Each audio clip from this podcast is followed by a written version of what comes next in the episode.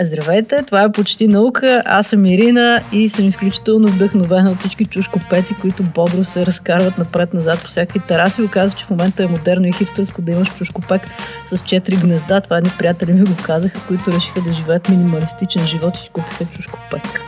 Каква е връзката, не знам. Обаче днес ще си говорим за миризми. С мен е доктор Бо. Здрасти, коя ти е любимата миризма? Здравей, Ирина. Значи, много е странно, но една от любимите ми миризми, това е миризмата на току-що изгаснала клечка кибрид. Нямам никаква идея защо, може би заради това, че съм химик. Най-вероятно, да. Добре, започваме ударно. И ще ти разкажа как а, се използват миризмите от растенията и как това е един защитен механизъм. Сега всички знаем, че когато откъснем някое растение или нараним структурата му по някакъв начин, се ударя една много специфична за всяко растение миризма. Аз го тест, тествах с фикуса вкъщи, ама не казвайте на никой, това е тайна. Та, този процес се казва GLV или Green Leaf Volatiles, което няма представа как е термина на български. Нещо като зеленолистни изпарения, предполагам, че трябва да бъде. Работи последния начин, когато едно зелено растение бъде наранено, т.е. дава миризма, за да предупреди другите растения наоколо, които също се подготвят да бъдат нападнати. По-забавното обаче е, че някои насекоми също усещат тази миризма. Направено е изследване на листата на див тютюн, които редовно са нападани от гасеници. И когато гасеницата започнат бодро да хрупа листото на тютюна, то издава специфично GLV, което се усеща от някои оси и бръмбари. И така растението ги вика на помощ, тъй като осите и бръмбарите ядат гасеници, нещо като бат сигнал да махнат гасениците от него и казват, тук ме яде нещо, ама ние го ядете, вие го ядете него, елате, имам обяд за вас. А, и след тази новина, със сигурност миризмите са получили поне една Нобелова награда и доктор Бош ни разкаже за нея. Супер, Ирина, първо твоя анонс не се ми напомни за един ужасен филм Знамението, а, който мисля, че беше края на кариерата на М. Найт Шаяналан или както се произнася, а, но може би има доза истина в него. Добре, значи мен като химик миризмите супер много ме вълнуват, понеже какво са миризмите? Това са просто молекули, химикали, които са във въздуха и ги усещаме чрез носа си. Знаете, на езика си имаме пет рецептора за вкус. Това са сладко, солено, кисело, горчиво и умами. А, но се оказа, че нашата обонятелна система е много-много по-сложна. И а, откритието за това как работи тя всъщност носи Нобеловата награда по физиология и медицина през 2004 година на двама американци Ричард Аксел и Линда Бък. А защо химиците толкова ни вълнува как точно работи обонятелната система? Защото тя всъщност има това уникално свойство много-много прецизно да различава различните молекули, дори когато имат съвсем малка разлика в структурата. Например, знаете, като вземем един лимон и го подушим, мирише на лимон, на цитруси и причината за тази миризма е един терпен, наречен лимонен и по-специално неговият дясно въртящ енантиомер, така нареченият делимонен дясно въртящ, това значи, че а, тази молекула има нещо, което сърчи от дясната страна, но ако това нещо просто бъде преместено от другата страна, т.е. направим и огледален образ, вече се нарича ляво въртящ лимонен и той изобщо не мирише на лимония на борова гора. Т.е. нашите носове са способни да различават толкова малки разлики в структурата на една молекула и да ни дадат усещане за съвсем различен аромат. Това е много яко. По принцип в психологията знам, че са изследвали как различни миризми могат да накарат хората да си възстановяват спомени и много интересното е, че миризмите не само връщат фактологични спомени, а по-скоро връщат и усещания. А това как, по какъв начин е свързано с нашите рецептори? Интересното на обонятелната система, това е, че тя от сигналите от нея директно се обработват от лимбичната система на мозъка. Това е системата, където съхраняват нашите спомени.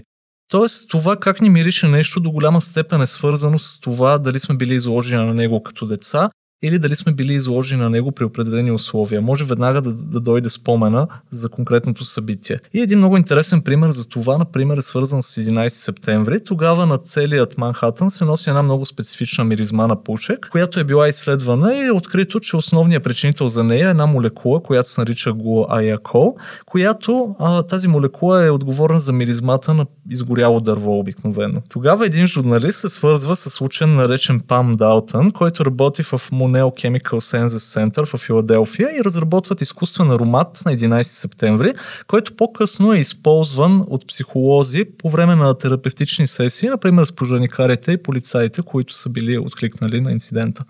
Това е най-странният парфюм на света. Всъщност най-странният парфюм на света една приятелка си го беше купила и той имаше, той се казваше кож за буклук.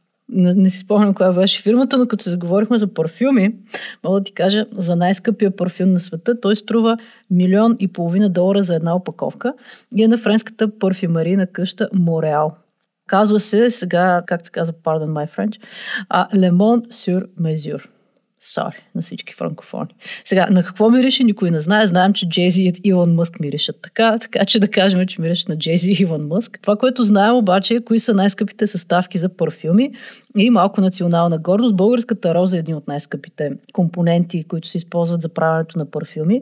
И това е защото за един грам розово олио, което се използва в парфюмерията, са необходими 10 кг розови вънчелищчета. Това е супер много. И също така България е производител на 70% от розовото масло в света. И една интересна съставка, която се използва още откакто има парфюмерия, е амбрата. Това е един стабилизатор на миризмата, който са го намирали по бреговете на океаните в твърда форма. И доста време хората не са знали какво е на различни места. Е бил наричан драконови сълзи или подарък от боговете и какво ли още не. През 19 век се разбира какво е това, а това е едно вещество, което се образува в червата на кашалотите. Функцията му е да третира раните по стените на червата. Но след като изпълни тази функция, се изхвърля в морето и най-качествената амбра е бялата амбра, която е престояла дълго време и е допълнително уловила ароматите на морето. А добрата новина е, че за добива на това вещество не страдат кашалотите, защото Веществото в техния стомах не върши никаква работа за индустрията, то трябва да престои във водата. За разлика от мускуса, например,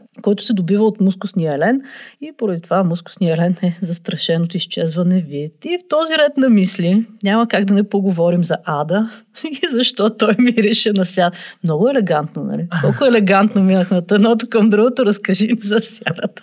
Супер, Ирина, много обичам да говоря за химията на Ада, особено за връзката и с лошият ни дъх сутрин и чесана въобще са няколко неща, които са абсолютно не свързани, но ги обединява един химичен елемент, който се нарича сяра. Всъщност откъде тръгва тази история, тази идея за Ада? А, в новия съвет е описано и за първи път, когато се споменава за Ада, споменават едно име, Гехена, Гехена това е било една крайна част на Иерусалим, която преди да се населят хора там е била използвана от последователите на Молох. Това е било някакво религиозно движение прехристиянско, където обикновено правили жертвоприношения, много често принасяли дори децата си в жертва на божеството. По-късно, когато се развил Иерусалим, решили, че това място е прокълнато и с една добра идея за добро градско планиране казали, че там ще бъде сметището на града.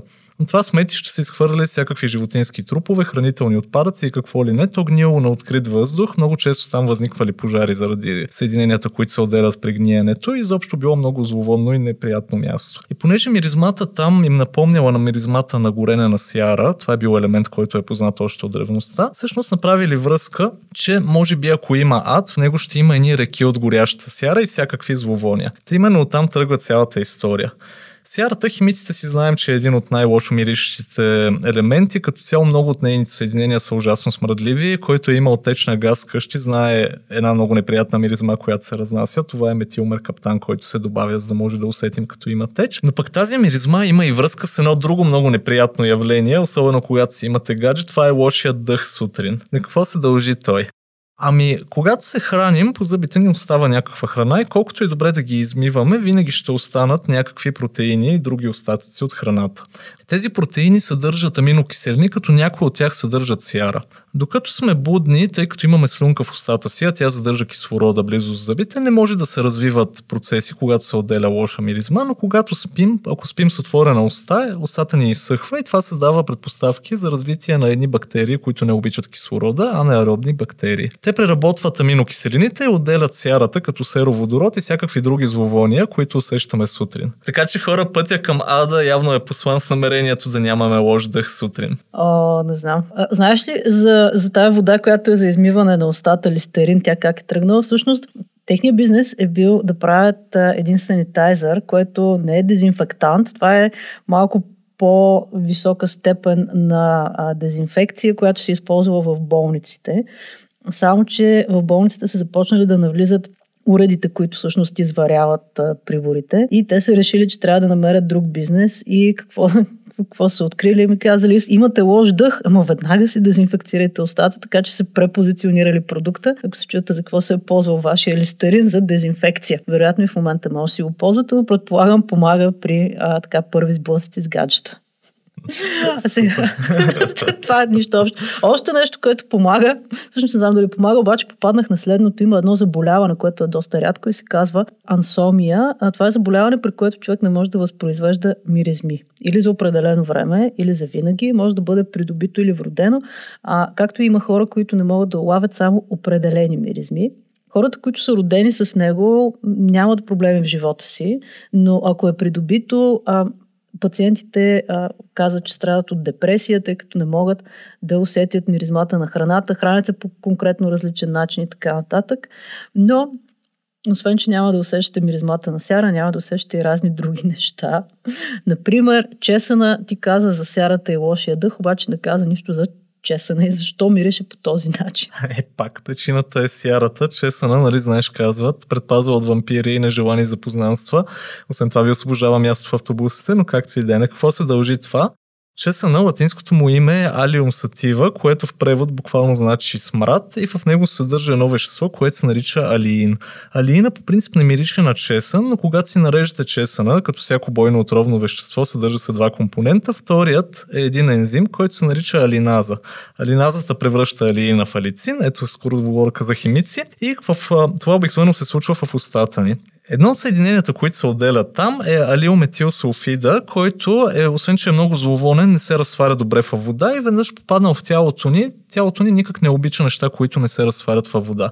Как се освобождава от него? Както как говорихме и при мастиката, през белите дробове. Именно за това, че с новия дъх е нещо много неприятно, защото има забавено действие, появява се по-късно, след като сме консумирали чесън и има голяма трайност. Не знам дали ти е право впечатление, обаче единственият начин да не усещаш как другите хора миришат на чесън е и ти да се наядеш с чесън. Но от друга страна, представяш ли си едно ято от хора, които всичките миришат на чесън? Както е. Аз много обичам чесън, между другото. Това е друга тема. Знаеш ли, че има хора, които са пристрастени към миризми? Най-популярната миризма, към която хората се пристрастяват, е миризмата на бензин. Ако вдишате бензин дълго време, еднократно, може да ви се завие свят или да получите главоболие. Обаче, ако сте изложени дълго време на миризма на бензин, това води до пристрастяване и не знам защо в Австралия, но в, в Австралия случаите стават много и има хора, които не могат да се събудят сутрин без да подушат една тубичка с бензин и си носят тубичка с бензин навсякъде. Също друго изследване пък е открило, че ние възприемаме миризмата на бензин по, като по-приятна, в зависимост от това дали сме гладни или не. Тоест, отивате на бензиностанция, гладни сте, бензина мириш супер. Влизате, хапвате, излизате, не толкова добре. И в този ред на мисли Разкажи ни за приятните и за неприятните миризми, каква е разликата между тях. Като си говорихме за сярата, хората могат да останат с впечатление, че този елемент образува само неприятни миризми, но това не е точно така. Има поне едно съединение, което се базира на сяра, но всъщност има приятна миризма и това е едно вещество, което се намира в грозето, от което се прави виното Sauvignon Blanc. То се нарича 3 3 триметилбутан 1О пак скороговорка за химици. И интересното е, че освен, че мирише приятно, много от конесиорите го определят като миризма с слаба нотка на котешка урина. Това не е много случайно, защото всъщност в урината на котките абсолютно също съединение се намира и то служи с цел да привлича други котки, с цел, разбира се, запознанства и създаване на потомство. Интересното е, че този атрактант, привличаш котките, действа на всякакви видове котки, от най-малките до най-големите, включително и тигрите. Затова хора, ако ходите на сафари, не носете бутилка Совиньон Блан. Въпреки, че имам някакви съмнения, че това е грешно, пробвал съм да отварям такава бутилка при приятел, който има котка и тя не дойде при мен. Не знам дали защото беше зла или защото това вино беше купено, беше произведено в България. Но anyway. Но за да не останете впечатление, че сярата е най-смръдливия елемент, когато погледнем периодичната система, може да видите под нея има още няколко елемента. Това са селен, теур, полони и най-новия Ливер Мури. Всъщност, ако следваме принципа на периодичната система, тези елементи надолу трябва да са още по-смърдливи за нас. Това е истина. Селена и Теура имат невероятно отвратителна миризма, много по-силна от начесана в тяхните съединения. А Ливер Мурия, въпреки че от него само няколко атома са били създадени, се смята, че трябва да е най-зловонният химичен елемент. Всъщност, при лабораторията на Лоренс Ливърмур, където е била създадена теорията как да се направи този елемент, си имат и пейка с плака. Тук е открит най-свободният химичен елемент в света. Ама някой пробвал ли е как мирише или просто а, на теория трябва да мирише зле? Само на теория, тъй като едва няколко атома са произведени. Освен това е много-много радиоактивен. Не би искал да го миришеш. Точно за това и не казах нищо за полония. А, добре, ясно. Добре, но да не говорим за зловония вече. Все пак сме есен, както открихме в началото сезона на чушките. Ирина, знаеш ли на какво се дължи миризмата на камбите и по-специално на печените чушки? На допира на чушките с гореща повърхност, предполагам. Точно така, но в камбите има някои вещества, които се натрупват по време на зреенето им и това са ще ги кажа много накратко, пиразини, нонадианали и хексанали. Те се отделят по време на зреенето и са отговорни за специфичната им миризма. Но когато печем чушките, там се случва една реакция на Майлър, за която сме говорили много пъти. От нея се получава тена при кифлите с изкуствен тен, също и червения цвят на хляба. Това е реакция, когато аминокиселини и захари реагират при висока температура и се получават хетероциклени вещества. Това са пръстенчета от въглеродни атоми, където тук там има сяра или азот. Точно на тях трябва да сме благодарни за този аромат, който се носи в момента на софийските квартали, но пък този аромат си е истински аромат на есен. И другия любим аромат на есен, който аз имам лично, това е миризмата, която се отделя когато завали дъжд. Знаеш ли тя как е открита и как се нарича? А, нямам никаква представа.